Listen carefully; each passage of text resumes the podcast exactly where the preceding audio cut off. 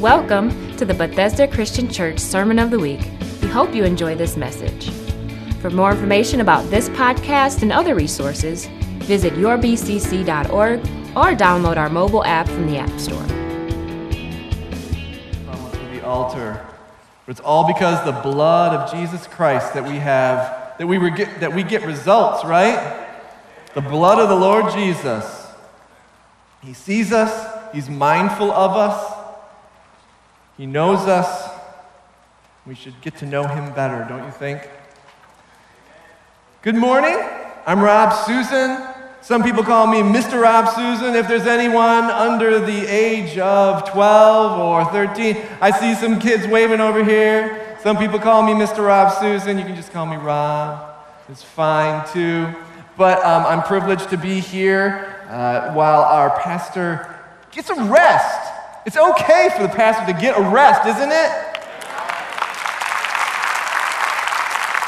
We get to, um, we get to see and hear a little bit more. We're, we're reading, we're going back to our yearly reading plan. We're going through chronologically. And this past week, we spent some time in Second Kings, Second Chronicles, and read a few of the, got started in a couple of the prophets and read a few of the prophets. Today we're going to spend some time in Isaiah. But first, I want to tell you a little bit uh, something. What, um, before I came on staff here, I used to be a remodeling contractor. And often, an interior decorator would come into the house and give her advice. And I worked in uh, with this interior decorator for many, many years, over the years. And she was very opinionated. And if you've ever had an interior decorator come to your house and tell you how things should be, uh, they usually are very opinionated. And usually you're like, wait, what? And then after you're like, whoa, yes, I love it, right? But to get there, the vision that they have sometimes is a little bit hard to swallow or a little bit hard to understand.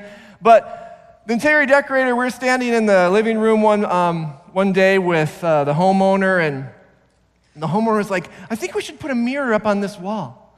And, and this is what the interior decorator said I won't even consider hanging a mirror unless I know what it will be reflecting. So the, so the homeowner was like, Whoa, well, what do you mean by that? I mean, I just wanted to, I want to be able to see me, right? That's what a mirror is for. But when it comes to interior design, when it comes to a mirror, the interior decorator said, No, no, no. When I hang up a mirror on the wall, I want to know what it's going to reflect, what you're going to see. Like, let's say that $20,000 piece of artwork on the other wall, I want to be able to see that in the mirror as well. Or maybe that, maybe that, the, that beautiful view out on the lake. Maybe we want to put a mirror so that you can see the, the, the lake from here and you can see the lake from there, looking in the mirror, right? So the homeowner had a very different perspective when it came to putting a mirror, hanging a mirror. So the question I have for us today is what are we reflecting? So we'll start all the way back in Isaiah. The book of Isaiah, it's a nice big book. It's about 66 chapters. It's not about, there is 66 chapters. So it's easy to find in your Bible. But if you have a, uh, a, device, just type IS1, it'll go right to it. Um, we'll be in Isaiah 1, 5, 6. We'll be all, all over the beginning of Isaiah. But um, the, the, the man Isaiah uh, was a very interesting person. He lived in the 8th century BC, so that puts him like 760 BC all the way out to uh, 7 or 673 BC ish.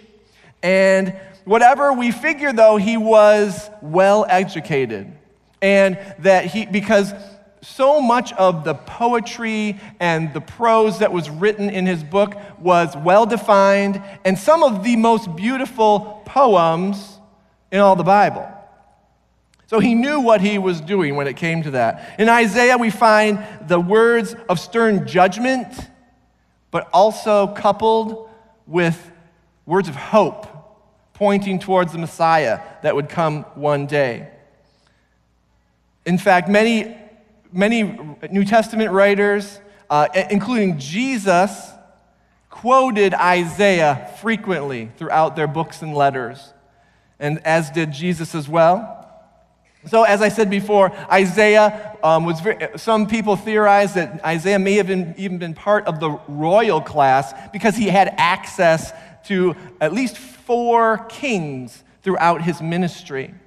And in, in Isaiah 1, 1 1, we, we find this out that, that Isaiah had a connection with Uzziah, Jotham, Ahaz, and Hezekiah. And they were all kings of Judah. And it's interesting because Isaiah came into his ministry toward the very end of Uzziah, King Uzziah's reign in, in Judah. Now, if you aren't certain, Isaiah was a prophet during the time of the divided kingdom. After David, after Solomon, the, the kingdom of Israel divided into two the northern and the southern kingdoms, the northern kingdom of Israel, the southern kingdom of Judah. And King Uzziah was the king of Judah, the southern kingdom. The southern kingdom of Judah was the one that lasted a little bit longer uh, in existence. It was not overtaken uh, first. But Uzziah was actually the third king in a line of good kings. They actually didn't finish very well, but they, they all did what was, as the Bible calls, what was good or right in the eyes of the Lord. Uzziah was put into place. He was put in as a king when he was 16 years old, and he ruled for 52 years. And this is what Second Chronicles says about King Uzziah. He did what was right in the eyes of the Lord, just as his father Amaziah had done. He sought God during the days of Zechariah, who instructed him in the fear of God. As long as he sought the Lord, God gave him success.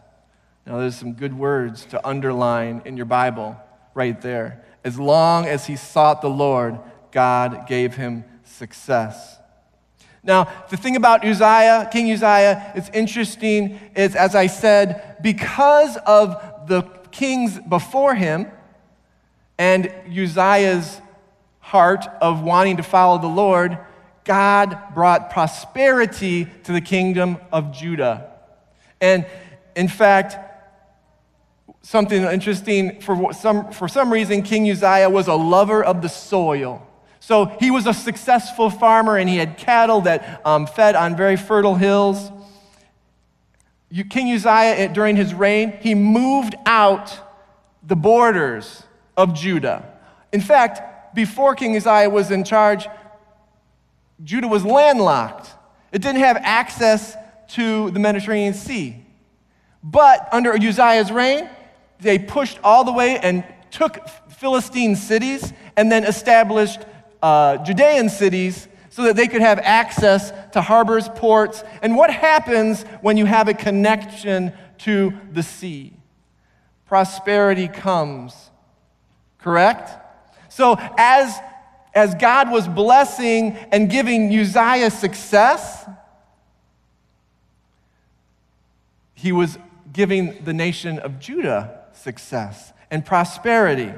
And not only was he successful in his military ventures, he, he, one reason he was successful is that he equipped his own soldiers, hundreds of thousands of soldiers, with their own armor. Apparently, at that time, men were required to provide their own armor, their own weaponry, but King Uzziah was able to equip his army himself. And that gave that, the army incredible advantage. While King Uzziah, eh, additionally, and while King Uzziah was, was king, he fortified or built up the walls around Jerusalem, built towers, and the Bible says that King Uzziah created these inventions that were able to shoot arrows off of towers and fling huge stones to the enemies. So as King Uzziah became well known, the Bible says that he was well known all the way to the borders of Egypt. And that's a long ways if you look on a map. So, with this, with this prosperity, with this success that Uzziah had with his, with his military battles, what eventually came was peace and prosperity. But you may know from history what often comes when peace and prosperity is, is in a nation. Often the people become arrogant and the people become comfortable. And the people start to start to start thinking of themselves. And we see this fully come to light in Second Chronicles 26 with what King Uzziah did in the temple. Now, first though, I want to read Second Chronicles 26, starting verse 15. King Uzziah's fame spread far and wide, for he was greatly helped until he became powerful. But after Uzziah became powerful, his pride led to his downfall. And just as a reminder, or even to let you know if you didn't know this, when it comes to the temple, the temple, King Solomon's temple was in Jerusalem. And this was a massive, beautiful place. It was where the worship of God took place. It was where people brought their sacrifices throughout the year. But there were a few rules. Actually, there were a lot of rules when it came to the temple. Especially, there was this outer court where everybody could come, all the Jewish people could come and bring their sacrifices, and the priest would sacrifice those um, and the blood, and they take the blood and they do all, this all sorts of different things um, with it. But the point is, the outer court was reserved for the common people of Israel. But as you approach the building, there was inside the building was called the holy place. And there were certain things that were there, like lampstands and tables for bread that had a special significance, and an incense altar. There was a special, uh, special mixture of incenses that would be mixed and, and uh, bring a sweet smell that, that God prescribed only to be done in this place. And the thing was, in this holy place, this room that was probably a little bit, 35 feet wide roughly, and a little bit shorter than this space right here. Only priests, people that were descendants of Aaron, which was Moses' brother, the Moses from the Ten Commandments and walking through the Red Sea and everything. So, only the descendants of Aaron, the priests, were allowed to be in that holy place after they had been washed, after they were clean they were allowed to be in this holy place. And inside that room was the most holy place, or also called the Holy of Holies. And this was a place that only one priest could go once a year because this was where the presence of God rested.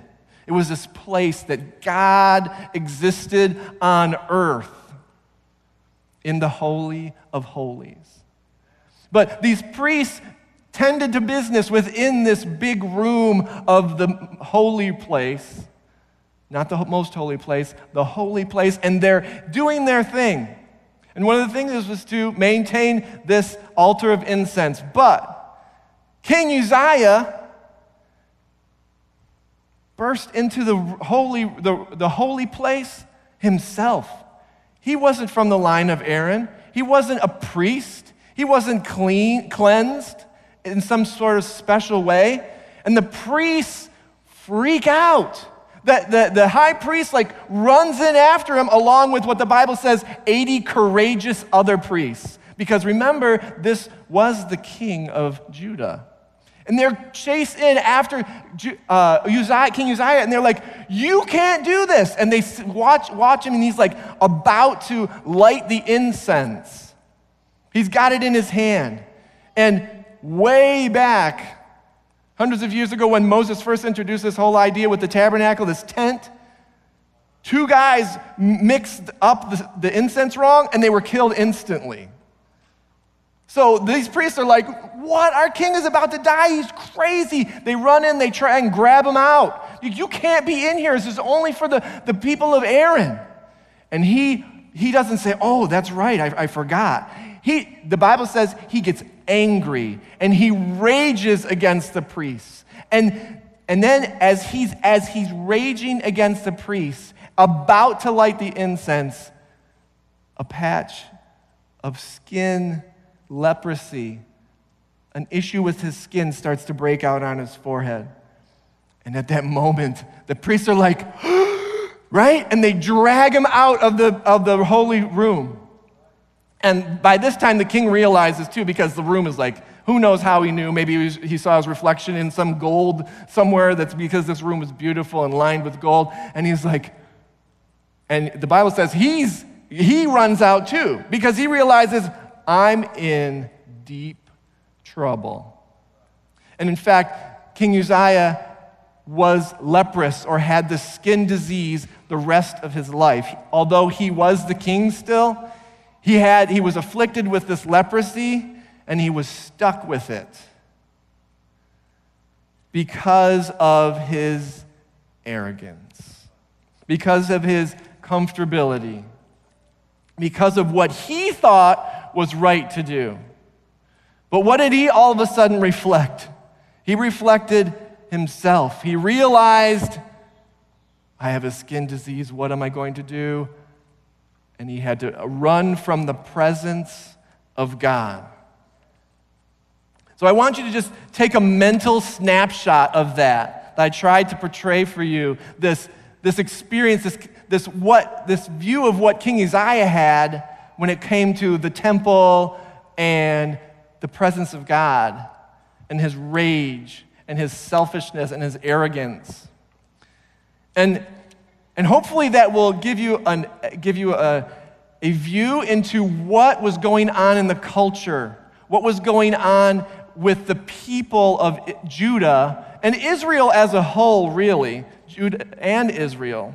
And we're going to read in Isaiah chapter 1 verses 11 through 15. Embrace yourself because this is God speaking. The multitude of your sacrifices, what are they to me? says the Lord. I have more than enough of burnt offerings, of rams, and the fat of fattened animals. I have no pleasure in the blood of bulls and lambs and goats.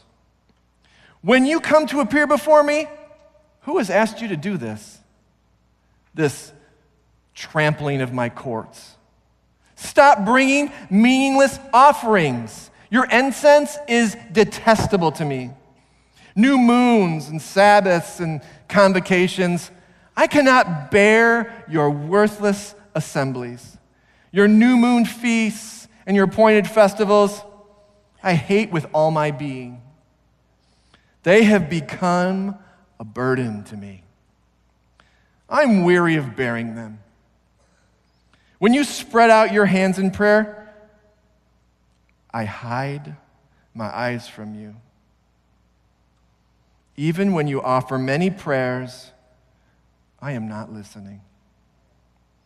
Your hands are full of blood.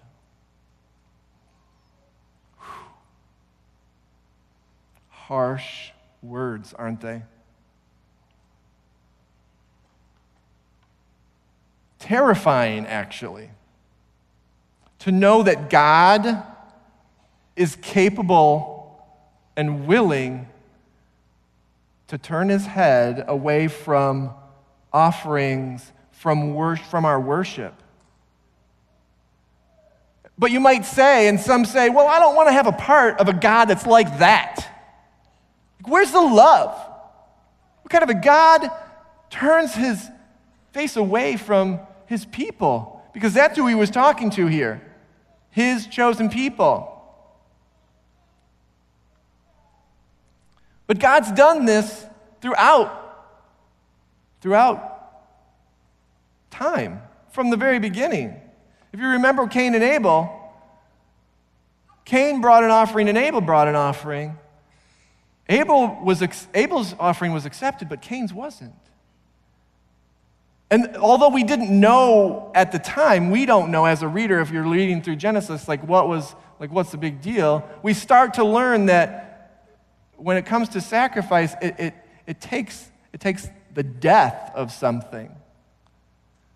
Abel understood that, but Cain didn't either didn't know or didn't care to know. And God said, No, this is not acceptable. That's what's going on here. The people of Judah and Israel were bringing their offerings, they were bringing their worship, and their heart was in the wrong place. Because obviously, as, as God is speaking, he's, he's saying, he's describing them coming and bringing their offering, bringing their worship, coming before him, but but apparently their heart wasn't in the right place. Who are we to say? Who are we to say? But God knows the heart.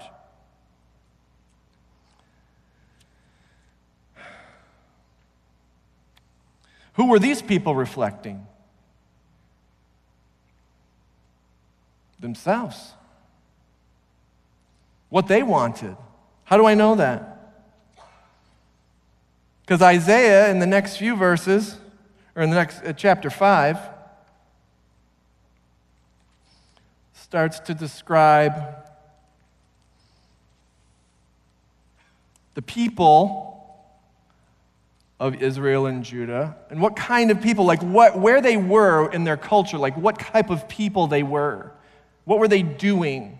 And he starts to describe this, these people who are building house upon a house, like a house and then on top of another house and another house. And they're expanding their house and they're buying land like all around them and building up, like acquiring land, which is in of itself is not improper, but when you do it at the expense of your poorer brother or sister, because remember, the people of Israel, they were all related. They were of the same family. And God didn't like seeing this treatment of each other that way, just taking advantage of one person or another. And the rich were getting richer, and the poor were getting poorer. And this is what Isaiah and God said. Verse 15, Isaiah 5, verse 15. So people will be brought low and everyone humbled the eyes of the arrogant humbled. But the Lord Almighty will be exalted by his justice, justice, and the holy God will be proved holy by his righteous acts. Then, then sheep will graze as in their own pasture. And listen to this lambs will feed among the ruins of the rich. and then, and then Isaiah speaks of the cynically unbelieving, people who were outright sinning and didn't care. Verse 18 Woe to those who draw sin along with the cords of deceit and wickedness as with cart ropes. They were, the picture that uh, Isaiah's painting is like tying sin up to a cart. They're tying themselves to sin. They're, they're binding themselves to sin like you would hook a horse up to a cart. And they're allowing the sin to run them, and then they're allowing themselves to just kind of do whatever they want to in a life of sin. To those who say, Let God hurry, let him hasten his work so we may see it. The plan of the Holy One of Israel, let it approach, let it come into view so we may know it. At first read, you might think, oh, wow, they're wanting to see like if they're doing right or what, what God has for them. No. They're baiting God. They're wanting him to prove that what they're doing is wrong. Pray that we never get to a place like that. Woe to those who call evil good and good evil, who put darkness for light and light for darkness who put bitter for sweet and sweet for bitter. Right here, the word for this is perversion, which simply, simply means taking a lie and twisting it to believe that it's true. Perversion means twisting and changing the meaning. And that's what the people of Israel, of Judah, were doing. They were twisting what was right and doing what they thought was they were doing wrong, but they talked themselves into believing that it was right. Woe to those who are wise in their own eyes and clever in their own sight. Conceit. They thought that they were better than God. Who were these people reflecting? Themselves. And when they're doing that, it's just darkness. There is no power in ourselves.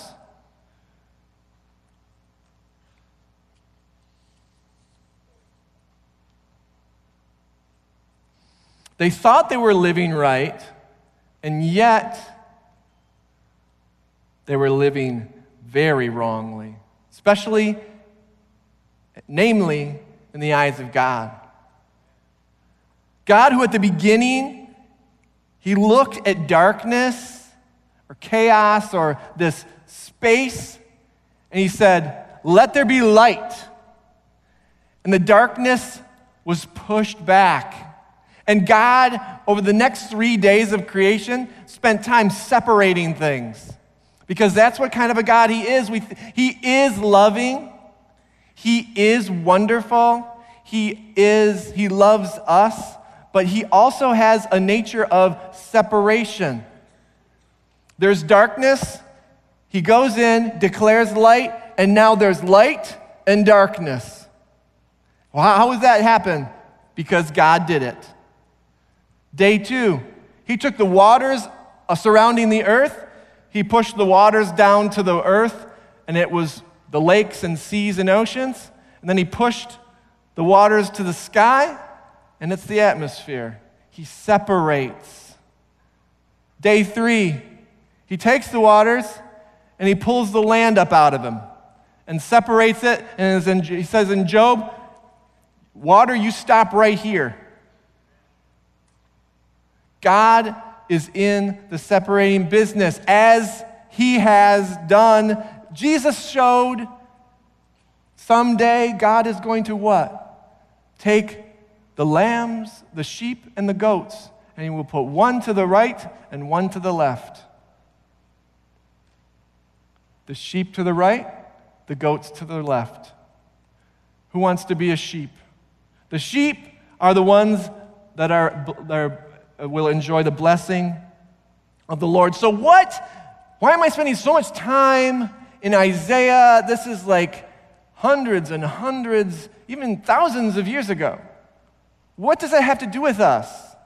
First, I feel like, and maybe you've already thought of this yourself, I think our culture is very, very close to a carbon copy of what was going on in Israel, in Judah.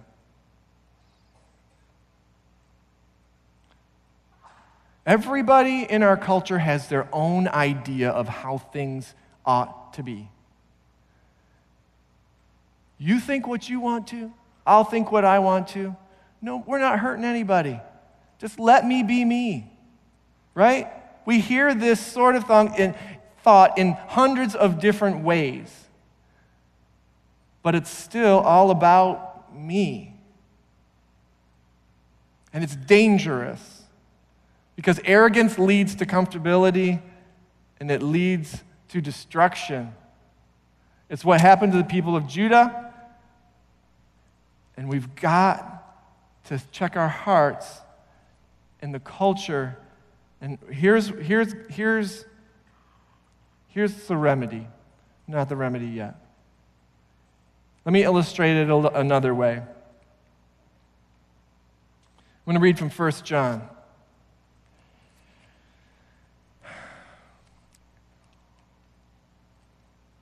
In the beginning was the Word, and the Word was with God, and the Word was God.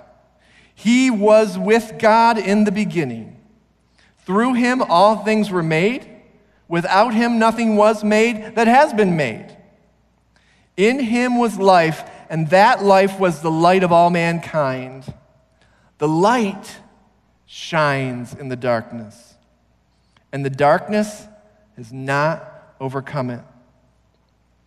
So here we are light, light, darkness. Safety, stumbling, blessing, cursings.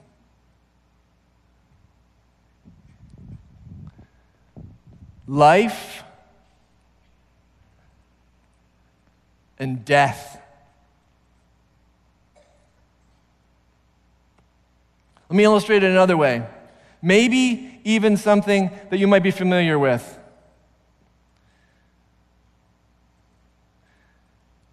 I don't know if you've ever walked into a room or if you've been sitting in a room with your family and you just had breakfast and then you look up and it's 11:30 at night. And you here you have been all day long, right?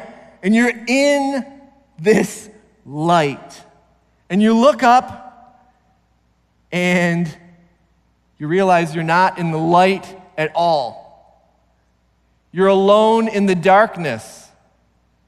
And so often, we think, even just with this one little example, we spend time here believing that we have significance, that we are liked, that we know things because of the light that comes from our devices, from our connection through the internet. But when it comes down to it, we realize we're all alone if we're trying to rely on what happens here.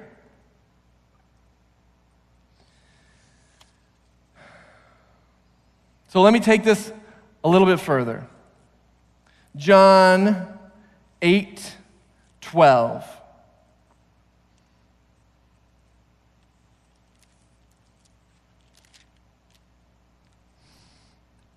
Now, Jesus shows up. Jesus shows up. And he's speaking with the people, and he, he, he puts this idea out because actually Isaiah, like he, Isaiah has talked about the light. The light has come, like, and this is the Messiah. He spoke of Jesus hundreds and hundreds of years prior, and he refers to him as a light in the world, a light in the darkness. And Jesus shows up, and then he starts saying, He is the light. So in verse 12 in John 8, he says, When Jesus spoke again to the people, he said, I am the light of the world. Whoever follows me will never walk in darkness, but have the light of life. Remember what I said? Darkness, death, light, life. Goodness, evil. It's what the people of Israel were doing. They were living their life believing that they were living a, a life of, of goodness, of blessing, when instead they had ahead of them cursing and death.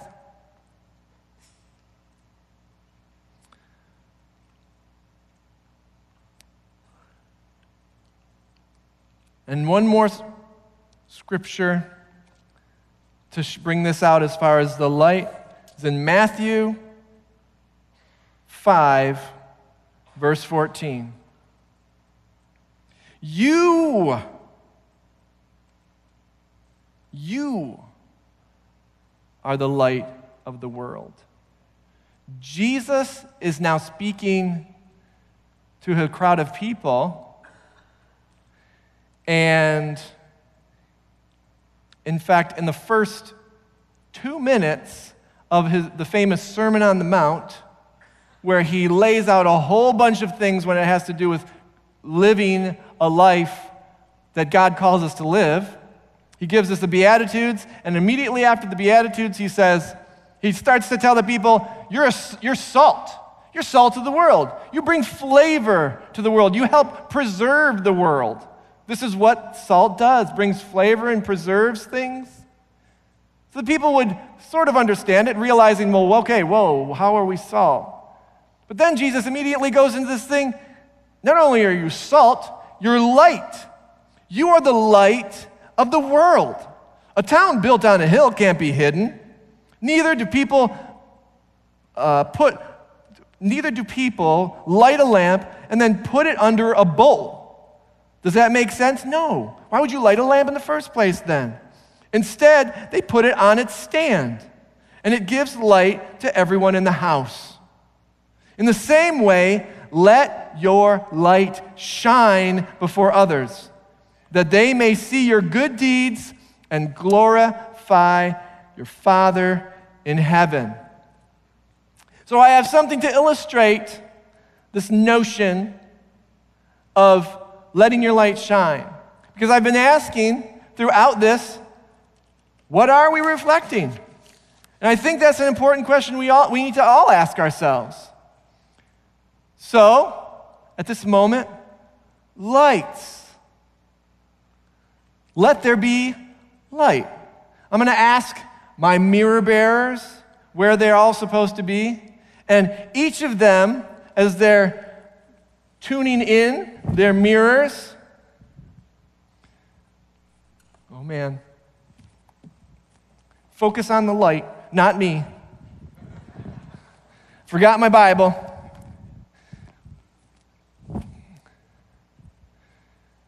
as they're focusing their beams throughout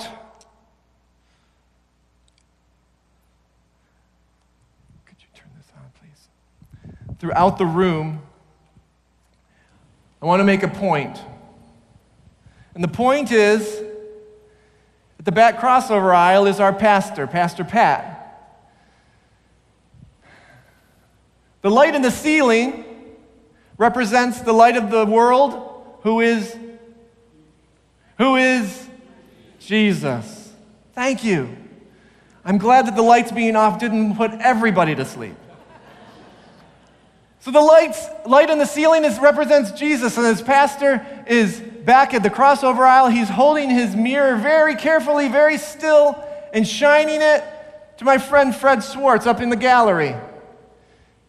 Because as our pastor, he's our first and foremost line of, of shiningness as he stands in the pulpit every Sunday morning teaching us about Jesus and how we're to live, right? But as he does that, he passes the light on to people in the congregation. And our friend Fred is over there and he's holding his mirror very still. I'm, and I've got a light on me too, and that's kind of cool.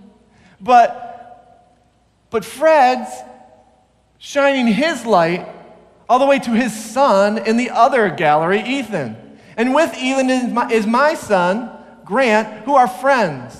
Because that's what we're called to do is first, one of the things is as fathers, as parents, as uh, moms and dads, we're called to pass the light of our faith down to our children, right?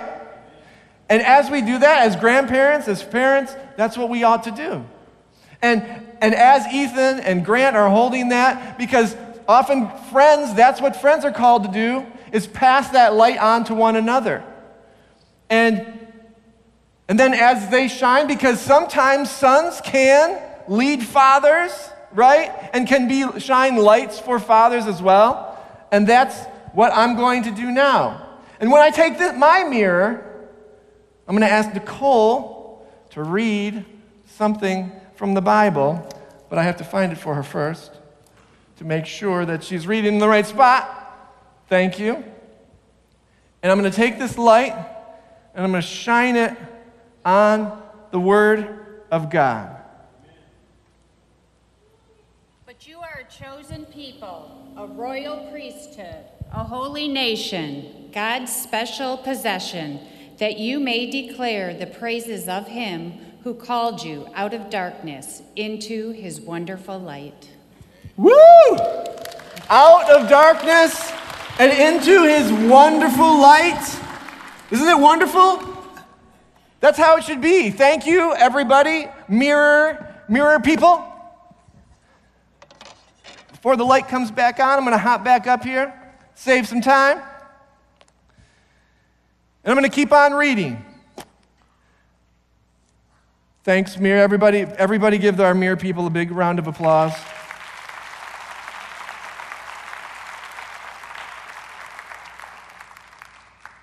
Nicole, uh, I could not see the writing in the Bible until what? The light was shined by someone who was close to her.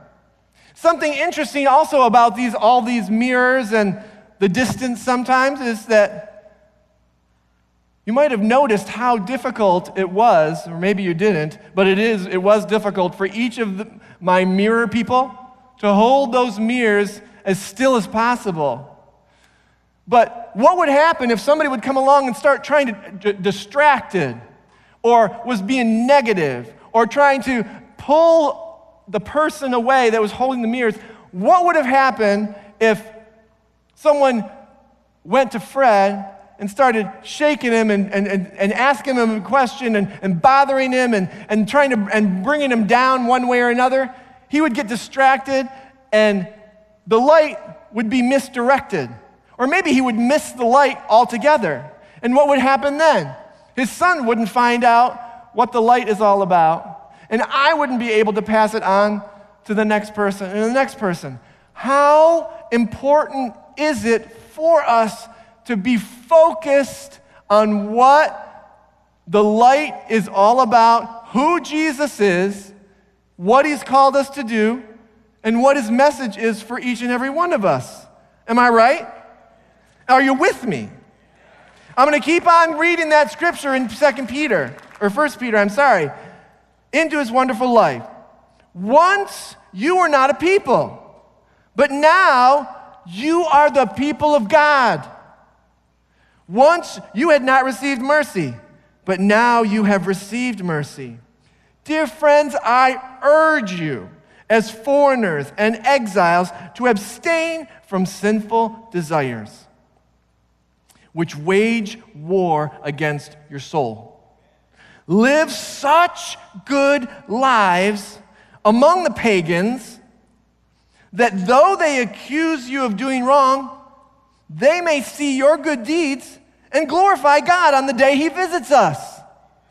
So when we say pagan, that just means someone who's not connected to Jehovah, someone who's not connected to Jesus. Any, it doesn't matter what religion they follow, if it's not following Jesus, if it's not following what God has, has for them, they're a pagan. We don't want to go around calling everybody in the mall a pagan, though. I, that is not good. That's not appropriate. That won't lead anybody to Jesus. That won't be shining your light anywhere. But the point is, if we're living in a pagan society, which we basically are,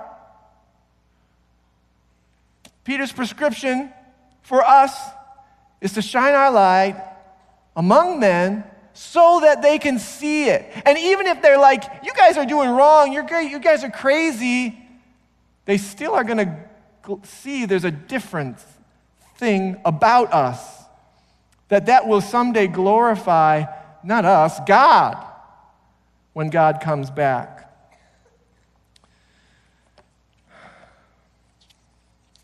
So do you accept the challenge? Do you accept the challenge to reflect the light of Christ throughout this pagan, this pagan world? Do you accept that challenge? What would happen if any of these mirrors got dirty? Got a whole smear of mud on it, or broke, how effective would their mirror be? How would they be how well would they be able to transmit the light of Jesus from one person to another to another? It would be much it would be very difficult. But we've got to work on keeping our mirror clean as well. So here's what I asked What's our motivation? Or said another way, what, what powers the light from Christ? What powers, what keeps that going? What, where, does it, where does it come from? And, you know, we had a very powerful spotlight that moves, that we're able to move all over in here. And it was able to transmit that light there, there, there. But as time goes on, as it, the, that light transmitted, it, it got dimmer and dimmer. So we've got, to, we've got to learn how to be connected instead of relying on one, two, three, four people. What if we were to connect directly to the source? What if we were to aim our mirror to be able to catch Jesus' is light, not just the light that comes through us and through to other people? What if we were able to connect it to other people? And here's, I mean, to Jesus, connect directly to Jesus. And this is what I'm going to encourage you to do. And we're going to, I'm going to read from in a minute, not in a minute, right now. Isaiah 6. And in fact, the song we sang today, Revelation song, these are the words that we heard. So some of this, some of this is going to be familiar. But here's our motivation because in Isaiah, Isaiah 6, immediately after God describes how he's going to eventually be busting everybody's heads and tearing down Judah and Israel. We're met with this vision that Isaiah has. Isaiah has this vision that's described in, in chapter 6 of Isaiah. And here's what it says In the year that King Uzziah died, I saw the Lord high and exalted, seated on a throne, and the train of his robe filled the temple. Pause. Remember the temple.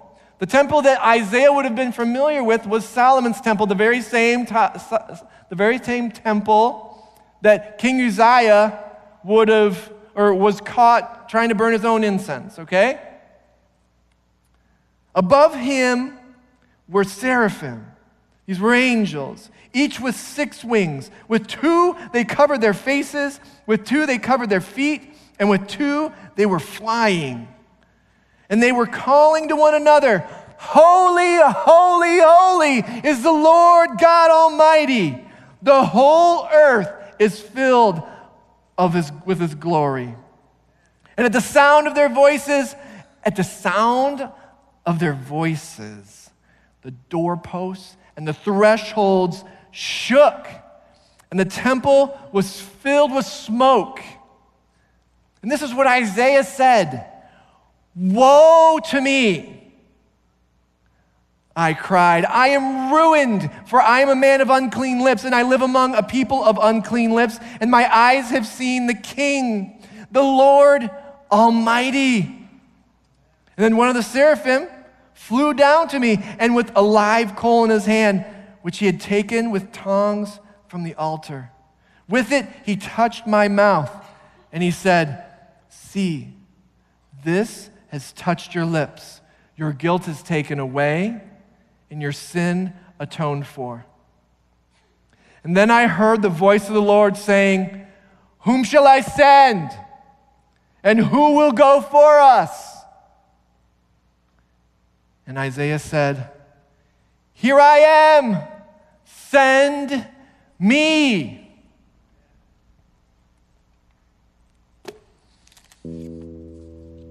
So, a couple of things to note here.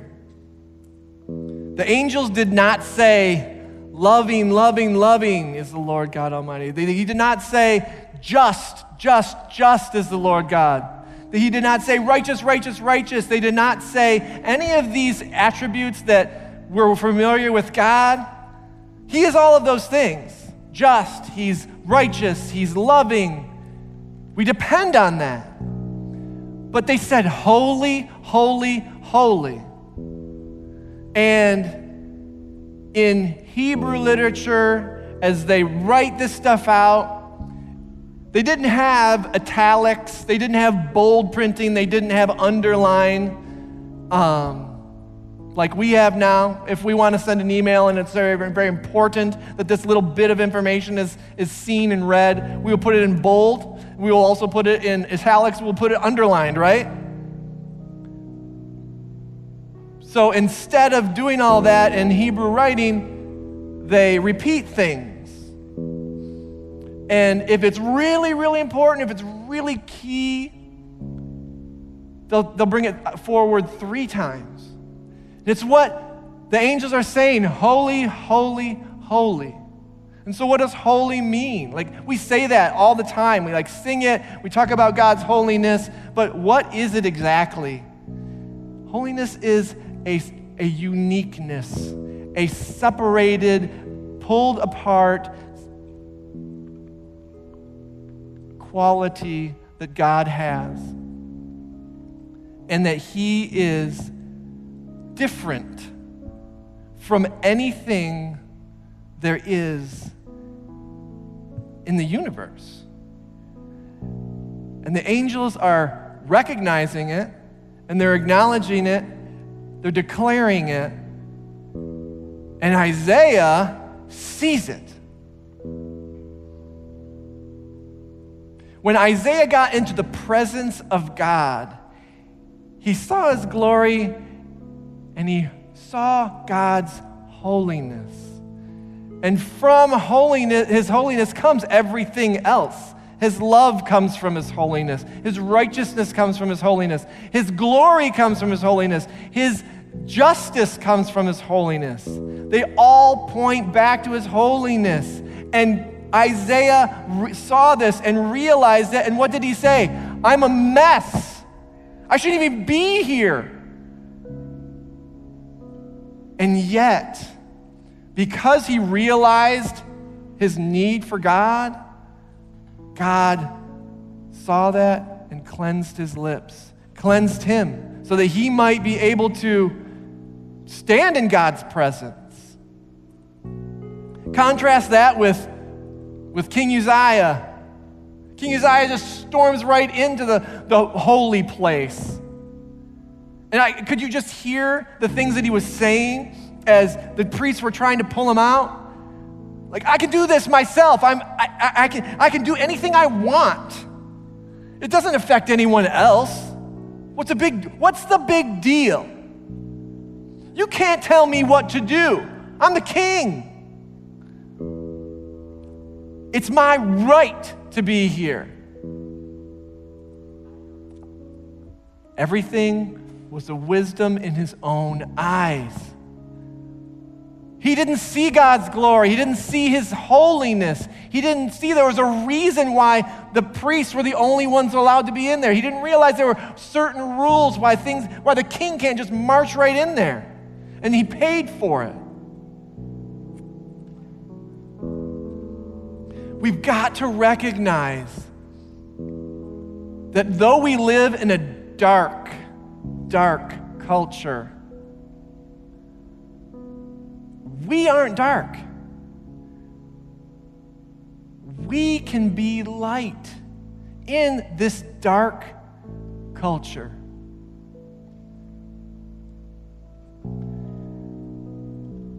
We come we have an opportunity, actually, every, every day we wake up, we have the opportunity to decide what we're going to reflect.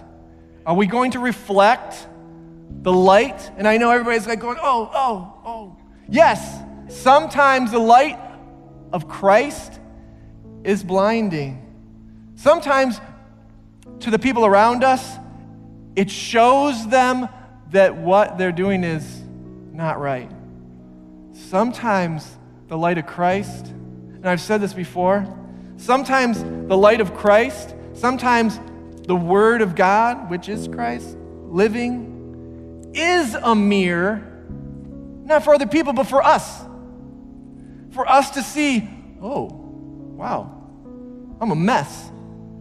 I got to get this straight. I got to get that straight. How am I going to how am I going to be a light to my spouse, to my kids, to my neighbors, to my coworkers when I'm a mess? That's what happened to Isaiah. He realized, woe is me. I'm a mess, and so are my people. But God cleansed his lips, cleansed his heart, and made him, made him, prepared him for what he had for him. Four things I want, I'm going to quickly go over. It's four steps, and they came right out of Isaiah 6. First, this is the remedy for if we look at ourselves and we're like, I'm a mess. Maybe this is the first time you've ever heard of anything. Maybe it's the first time you've ever been in church today. Someone brought you here. Someone you're like, come to this place. We sing songs and talk about God.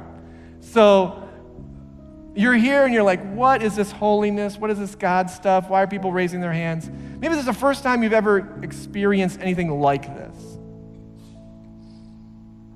God can meet you wherever you are clean your mirror, and make you a worker, a, a, a mirror, a reflector of Him. So if you want that, or if you maybe maybe you do this every day, maybe maybe, maybe you're good. But what I'm suggesting here us to do, and we're gonna we're gonna sing um, we're gonna sing "You Are Holy." And what I'm to suggest to you is four points as we step closer to God. And it's what it's what Isaiah did. First, he stepped into the Holy One's presence. Step closer to him. If you if you know God, step closer. Then look upon the king. What is it about God that is unique? Look upon him, see his holiness. Then cry out to the Lord Almighty, like Isaiah did Lord, I'm a mess. Help me, clean me. And then listen to the voice of the Lord. Because the voice of the Lord, God called Isaiah and he said, Who am I going to send? And Isaiah said, here am I, send me. So God is willing to empower you. And this is what we're going to do today. I know this is our, our typical healing Sunday where you can, God can heal any day of the week. God can heal any Sunday. But this is a, a morning, a day of the month that we focus on this. But what I want to encourage you to do right now, as we sing this song, we'll ask you to stand up and don't bring any of your needs to the altar right away. Instead, step into the presence of the Lord. If, if you need to come to the altar and, and to, to, to approach the Lord God, do it. If you can do that at your seat, but I'm just, don't bring any needs, no health issues, no financial issues right now. Just be in the presence of God and see what He will reveal to you. Isaiah saw the Lord lifted up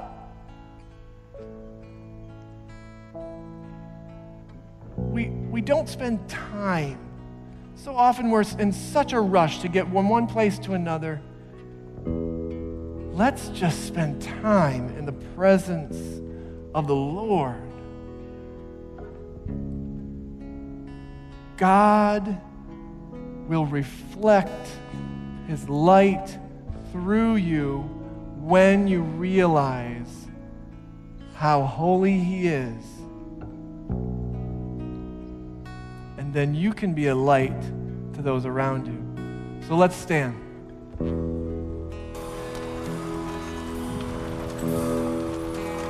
I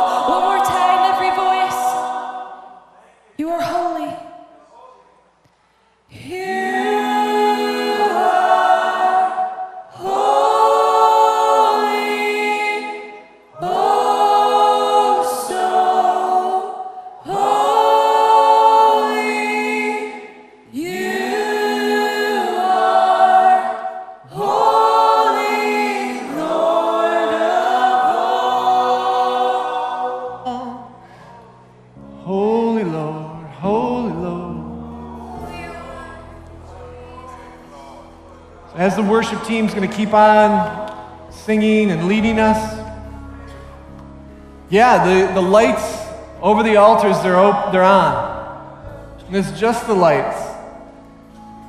Because it's an opportunity for you to step into the light.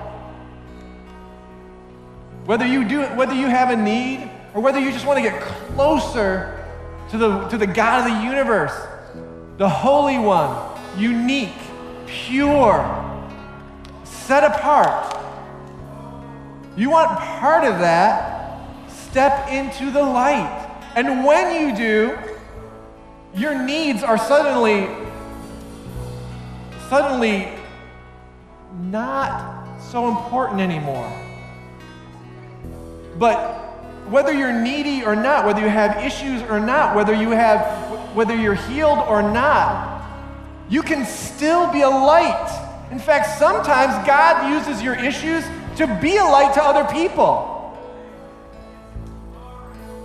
That's what God is able to do. God turns things that are dark into light. There is no such thing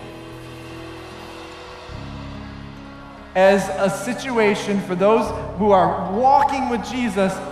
God can use every awful situation for His good, for our good. But it's all because we step into the light, because we recognize His holiness. And we, are, we allow ourselves to be used by Him.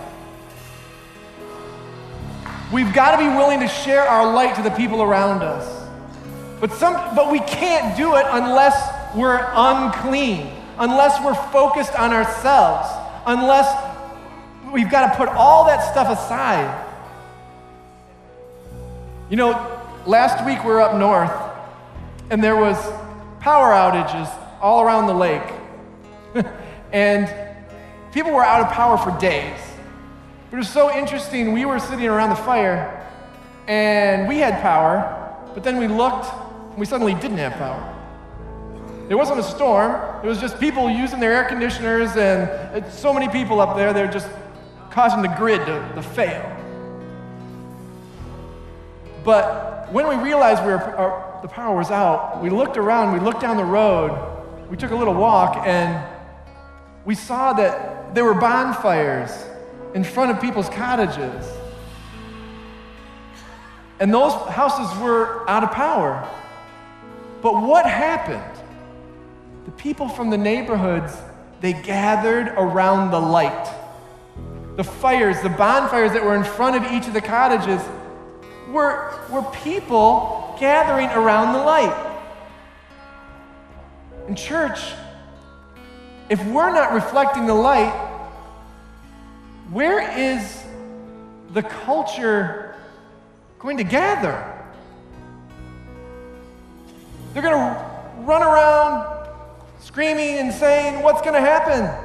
Or they'll be in terror, or they'll make their own light, artificial light. But the only light that is saving, the saving light of Jesus, comes from Jesus, comes from his holiness. The light that we can reflect, that we can show others the way.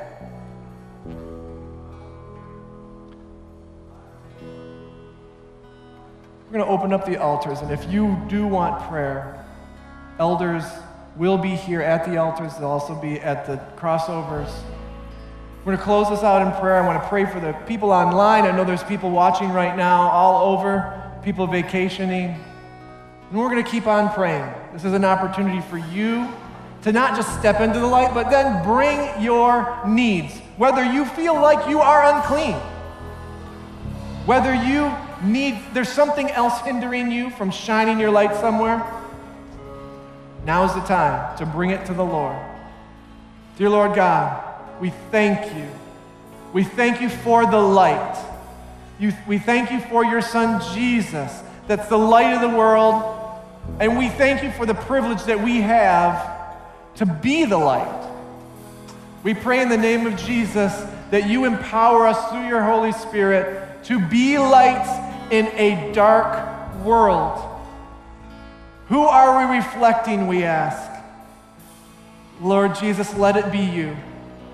Let it be you that we are reflecting. Let it be your light. For those who are watching online, I want to bless each and every one of you. If you have a need, want to bring that to the Lord as well. Lord God, I pray in the name of Jesus that you touch all of the people in this room and across the world who might be listening and hearing your voice, calling them to be clean, to be a reflection of you. I pray in the name of Jesus that you empower us all. Amen.